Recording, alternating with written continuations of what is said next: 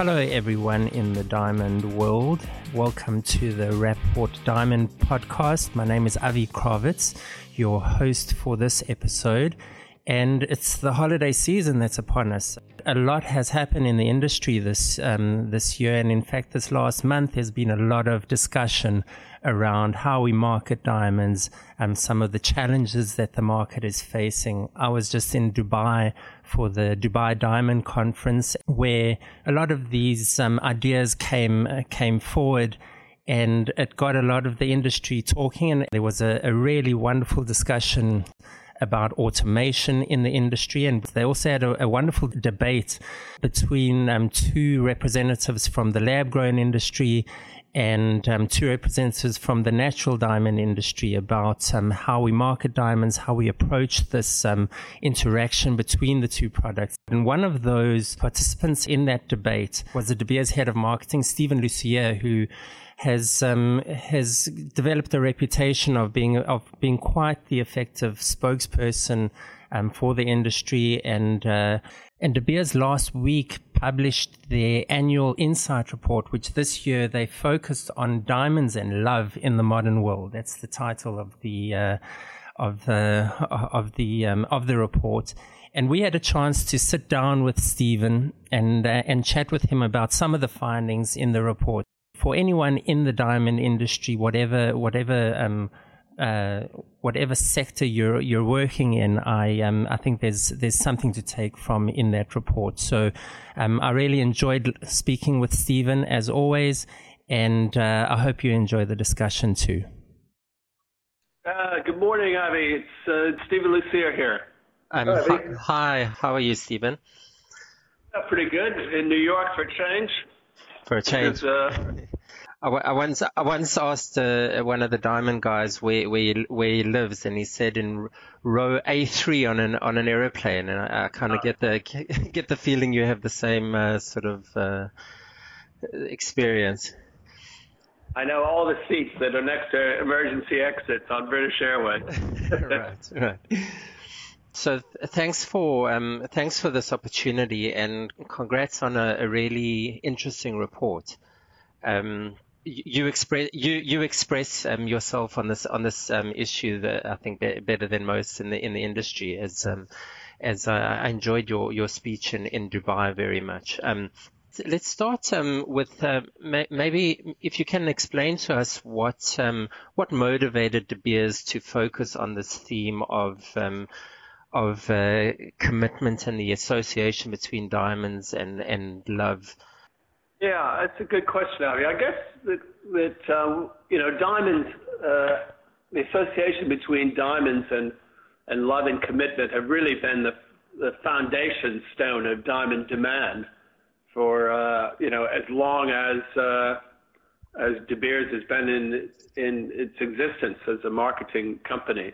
And um, I guess in, in recent years, there's been a lot of discussion around the changing nature of relationships, the economic empowerment of, of women in the relationships, a sense amongst uh, jewelers that um, you know that there are, are less couples coming in to look at engagement rings. So we thought it was the right time to take a, a step back, given all the changes in the nature of uh, of, of marriage, particularly in the, the U.S., but also, to be honest, in China we thought it was the right time to take a step back and look more broadly at what the trends are uh, in what is an area so important to the to future diamond demand, and I guess most importantly, what are the the opportunities uh, as a result for the industry uh, to direct its marketing um, around the the commitment opportunity.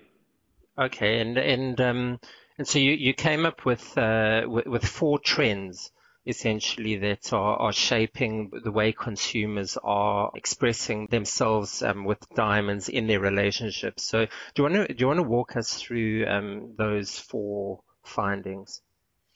Yeah, I mean, um, I think it's it's interesting. We'll come back a little bit, I think, and talk about the nature of, of change uh, in relationships. And um, in my mind, what are some of the key trends that come from this report. One which probably slightly um, surprising maybe to some members of the of the industry is that the diamond engagement ring tradition is you know alive and and well all over the world.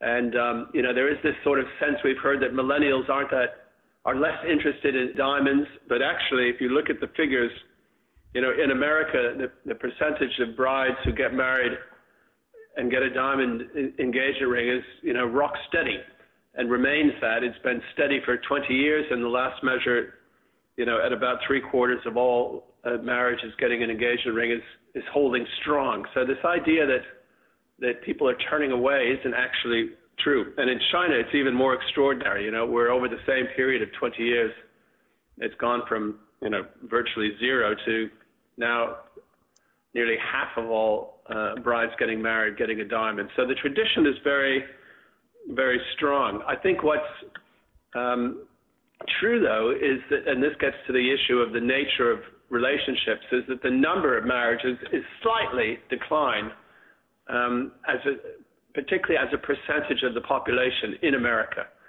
So while people who get married are still getting the diamond engagement ring, we, we're seeing a trend where the nature of what that, uh, well, the number of people who eventually get married is slightly lower, and um, and there's a there's a lot of new steps along the way, and uh, and the big one in there is probably you know the trend toward cohabitation, where you know what it means then to get engaged and married is very different from 20 years ago, where you know it was sort of a public announcement of your commitment and intention to to stay together as a as a couple. Um, now you know you're probably already uh, in many instances cohabitating. You may have a house, you know, you may have a, a, a pet, which is symbolically important of commitment. And so, you know, the, the actual act of then making the decision to get married is, is, is quite different. It's a step along a journey rather than the sort of start of the, of the, of the journey. Right. And I guess that's what led to the second interesting trend is that we're seeing one of the um, the fastest growing segments, one of the fastest growing segments in, in this area is um, commitment, no, we call it love gifting, I think is probably a better, love gifting among pre-marriage couples. So, you know, in the older days, we very rarely saw people who weren't uh, married giving diamond gifts to each other mm. because the sense of the sense of commitment required there to be um, or the symbolism of commitment required there to be a, um, you know, a more permanent relationship. And now with a, with, with a cohabitating trend, we see that actually, if we look over the, the past four years, there's been a 50% growth in the uh, number of diamond gifts given between unmarried couples. Okay. And they, they, you know, now representing nearly uh, somewhat slightly over 10% of the market. So that's a very interesting new trend, and I think reflects opportunity for our industry to think more about how do you target and market to, to people who aren't yet married, but still actually are open to the idea of expressing love and commitment in their relationship with a diamond. Hmm. And that's that's interesting because um, I, I mean you you mentioned the the perception that uh, that millennials are less traditional, or, or you know they, they don't want to use a, a, diamond in, in the traditional sense of of um, necessarily getting married, and and and the the ritual of proposing maybe takes a, a, a less traditional um, way. But you said earlier that they that they are in fact still relating to diamonds in in a traditional sense, but this is the the more the less traditional way that they their relationships are in, are evolving. Yeah, I think I mean when it comes down to I mean if you talk to some retailers, they'll say, "Oh, I think the engagement ring business is smaller as a percentage of my total business," mm. um, and that's and that's true, but it's not because millennials aren't buying a diamond when they get engaged. It's just that less of them are getting married. So as right. a percentage of the total population, uh, there are there are fewer. But it doesn't mean that diamonds don't represent love to them. And that's I think the opportunity is to how how do we market to that to that group.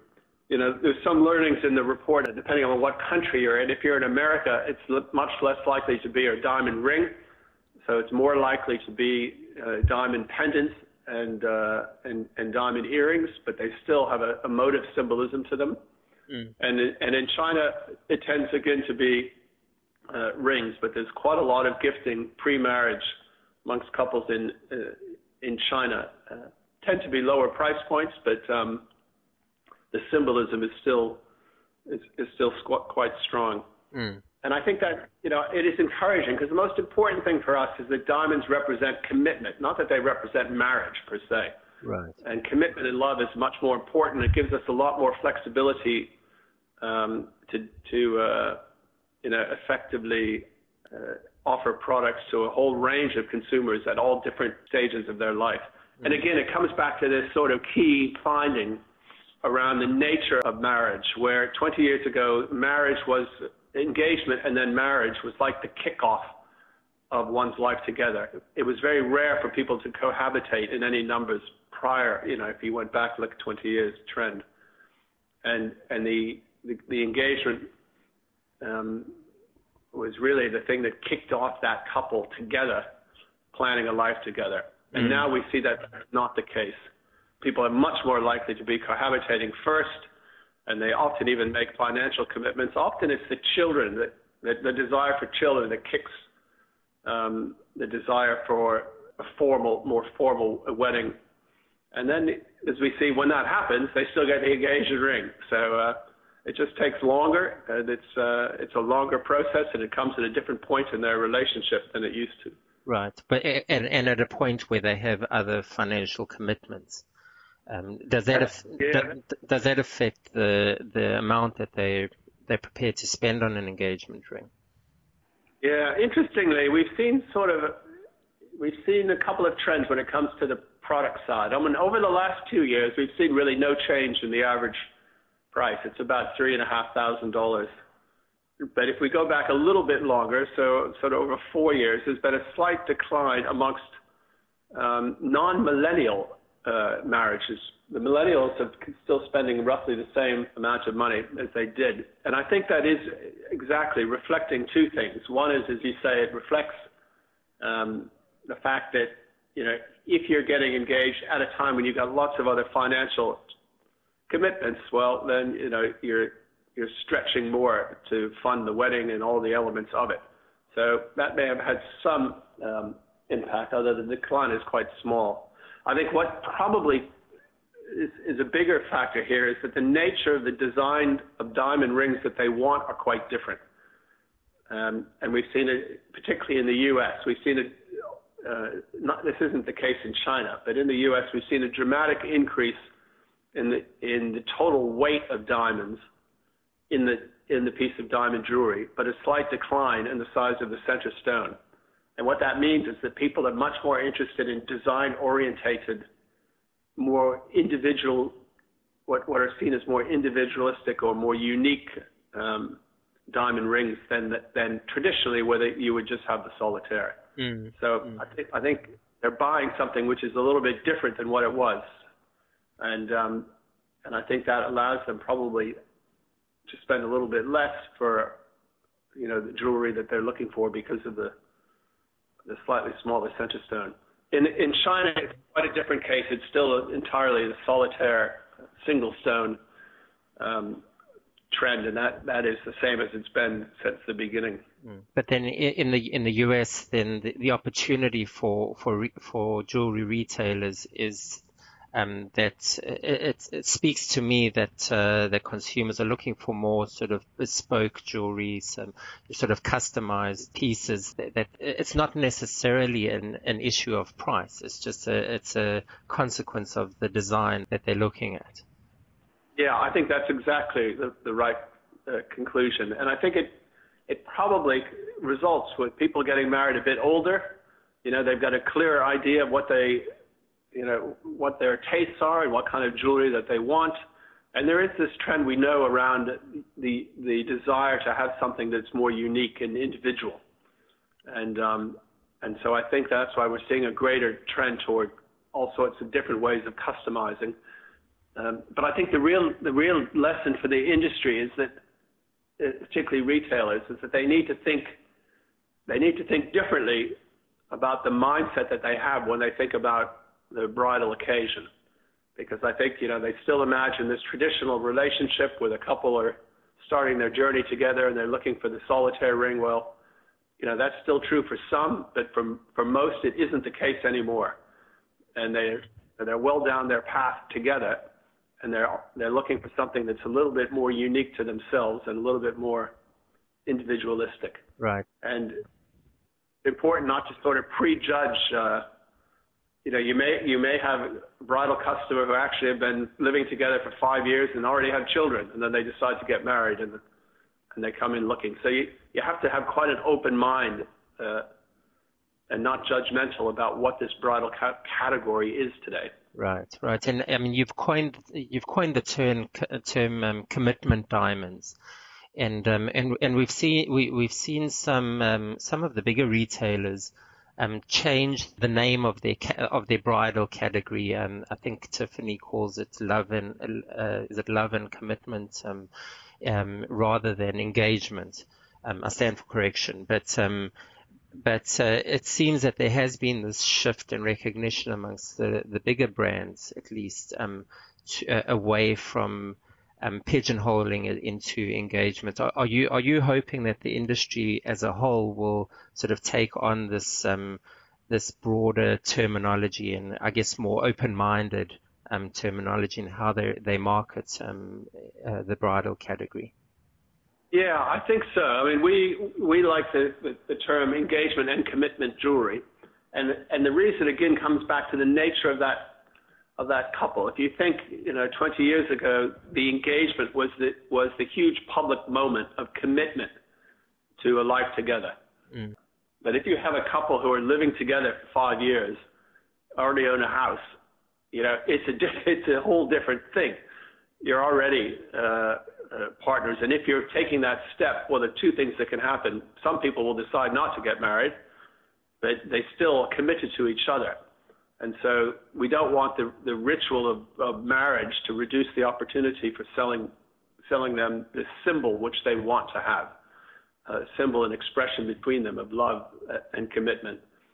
And, and secondly, you know, you have those people who are getting married now, but actually, you know, that what engagement man, isn't quite the same thing because they already have a life together. And, right. um, and this, this is the next step to get married, but amongst them, they don't think of it as engagement to get married. Now they think about, well, we are getting married.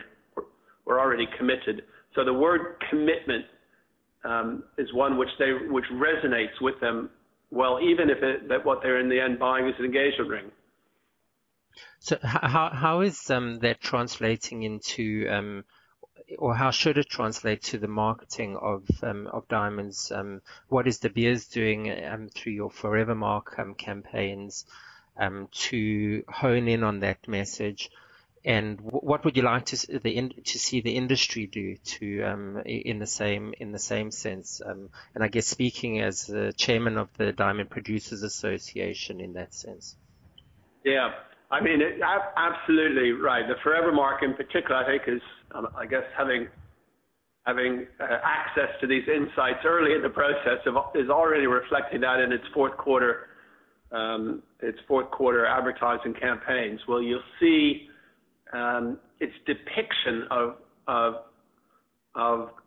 what are committed couples, uh, not playing always to those traditional stereotypes around um, engagement.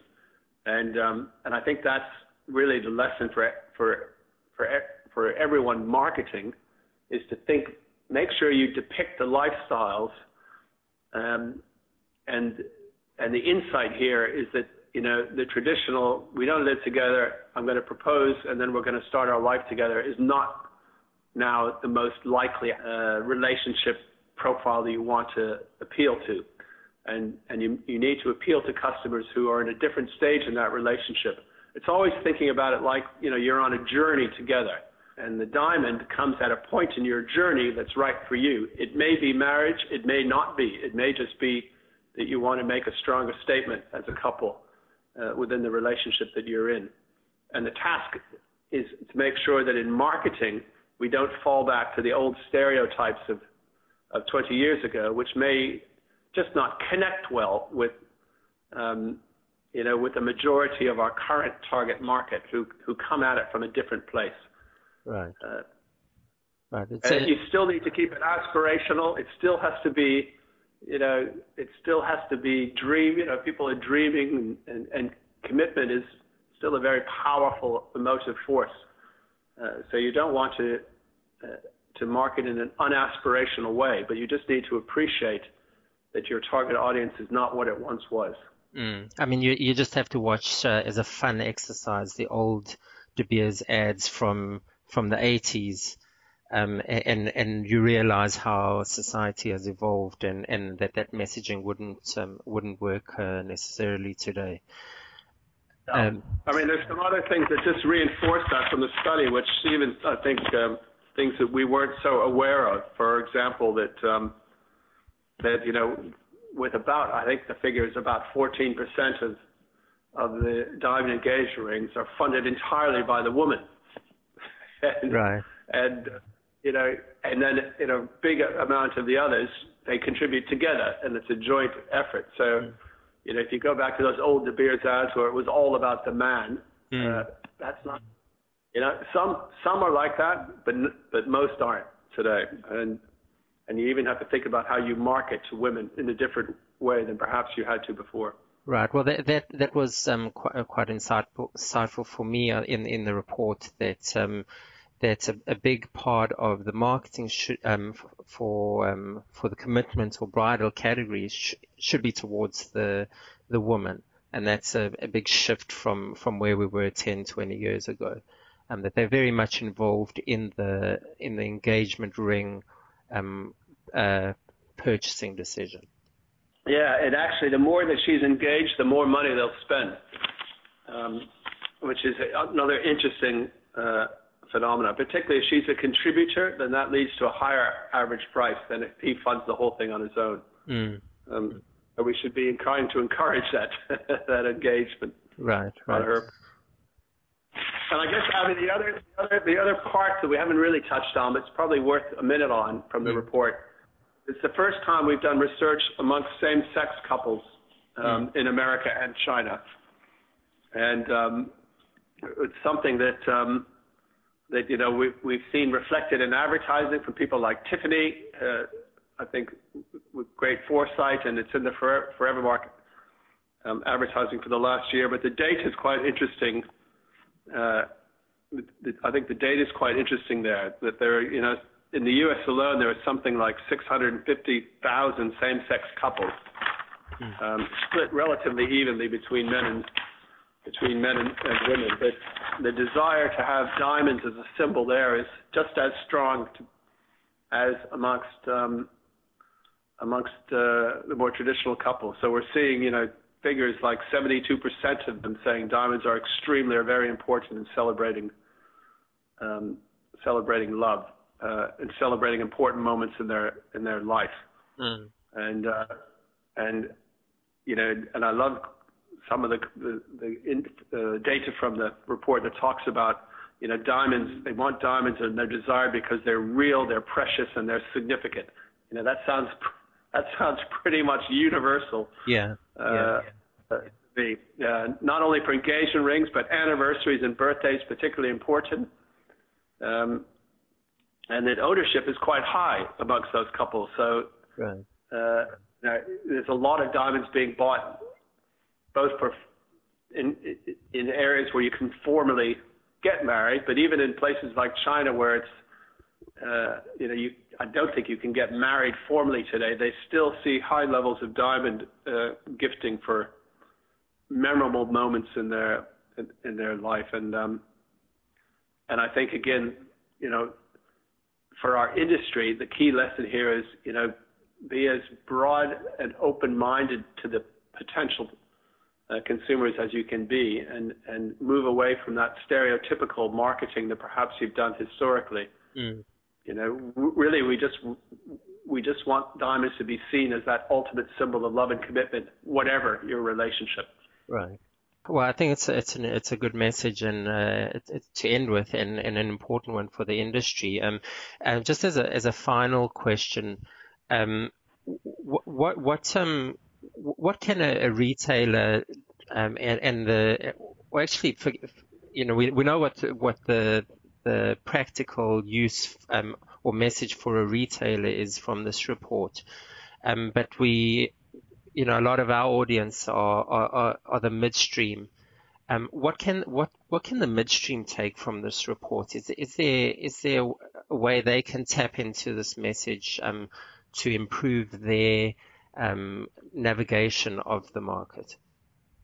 Yeah, I mean, I think there's probably there are probably three lessons in here for the for the midstream. The first is that you know the midstream is an important communication channel to the to the downstream in in an industry which is as fragmented as ours.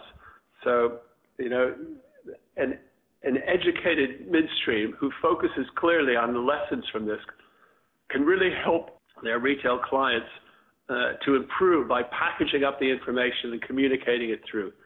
And you know anyone can do that, but I think um, for our for our midstream players, you know, thinking to the future, they need to be seen to how they can help retailers sell, uh, not just you know fulfill orders. So that's the first thing I would suggest that they do, thinking about their own customers in whatever geographies they're in. I think the second thing that they need to, to, to study in depth is around the design now, some of those are, are jewelry manufacturers. So if they're jewelry manufacturers, um, there are a lot of information in there about you know where the demand for different types of product is headed, and it's important to reflect on that opportunity. And if that means working out ways to support customized design solutions, then that's important, an important part of future demand. And if if you're uh, a, a diamantaire, I think there's data in there for you around where the demand's going to be, particularly in the bridal category for, you know, for different stone sizes and different shapes of diamonds. And you can see uh, the see the trends there as well. So um, there, there's something for everyone, although clearly the focus here is on how do we engage with the consumer. And, and I think the midstream needs to be an important part of the communication chain that helps get our retailers into uh, targeting every opportunity that there is. Mm-hmm. Um, well, I, th- I, think it's important because um, for, for some time now we've heard from the trade um, that bridal is um, the bridal category has um, has been a non-growth category for the industry, um, and uh, and so I, I, I, certainly hope to see more of a marketing effort and uh, to and a, as you say a broader um, scope um, of this category because because uh, I think there's um, great potential for, for the industry in this um, in this uh, area. Yeah, I think it's important. Like in America, we have to reflect that you know the number of marriages is not growing. So you know it, it's it, it's a challenging area to grow if you're only focused on diamonds that are given when people get married. That's not the case in China, where where it remains quite a growth opportunity and um, and we need to keep developing the number of people who who who buy. But in America, that's true. That's why it's so important, you know, to look around that occasion for where the trends are, you know, and that's where, you know, when I see millennials, you know, gifting pre-marriage, that's a really important opportunity that we need to zero in on. Not, it's not a feature of this report, but of course the last report, uh, Insight report, focused on the self-purchase opportunity which remains a real growth driver as, as well in, in the developed markets like, like the US. So um, we don't want to lose sight, even though this report's focused on the concept of love and commitment, that the last report is, is still very relevant right. and an important opportunity for our sector. Well, it uh, it feeds into a more optimistic um, feeling about the industry. Um, you know, we, we we haven't spoken at all about the self um, purchasing um, market, which uh, which De Beers has um, researched in the past. But um, there's certainly a lot to be to look forward to amid all the, the, the challenges that the the market faces. So thanks very much, Stephen, for for thanks, for this work and and the opportunity to talk to you. It's much appreciated. And that's our podcast for this uh, for this week. Thanks for listening. There's a lot to digest there, I know, and uh, and there's a lot to look forward to. I think in, in the coming um, few weeks. I wish everyone a uh, successful holiday season. I'm sure we'll we'll have another podcast before the Christmas break, And um, but as you prepare for the for the coming season, I wish you great success and uh, look out for for various Rapaport products. We've got our, our research report coming up for for November. Um, of course, there's the magazine, and if you're not reading the magazine, well, I don't know where you're getting all your all your marketing insights. So I look forward to seeing you soon, and um, take care, everyone.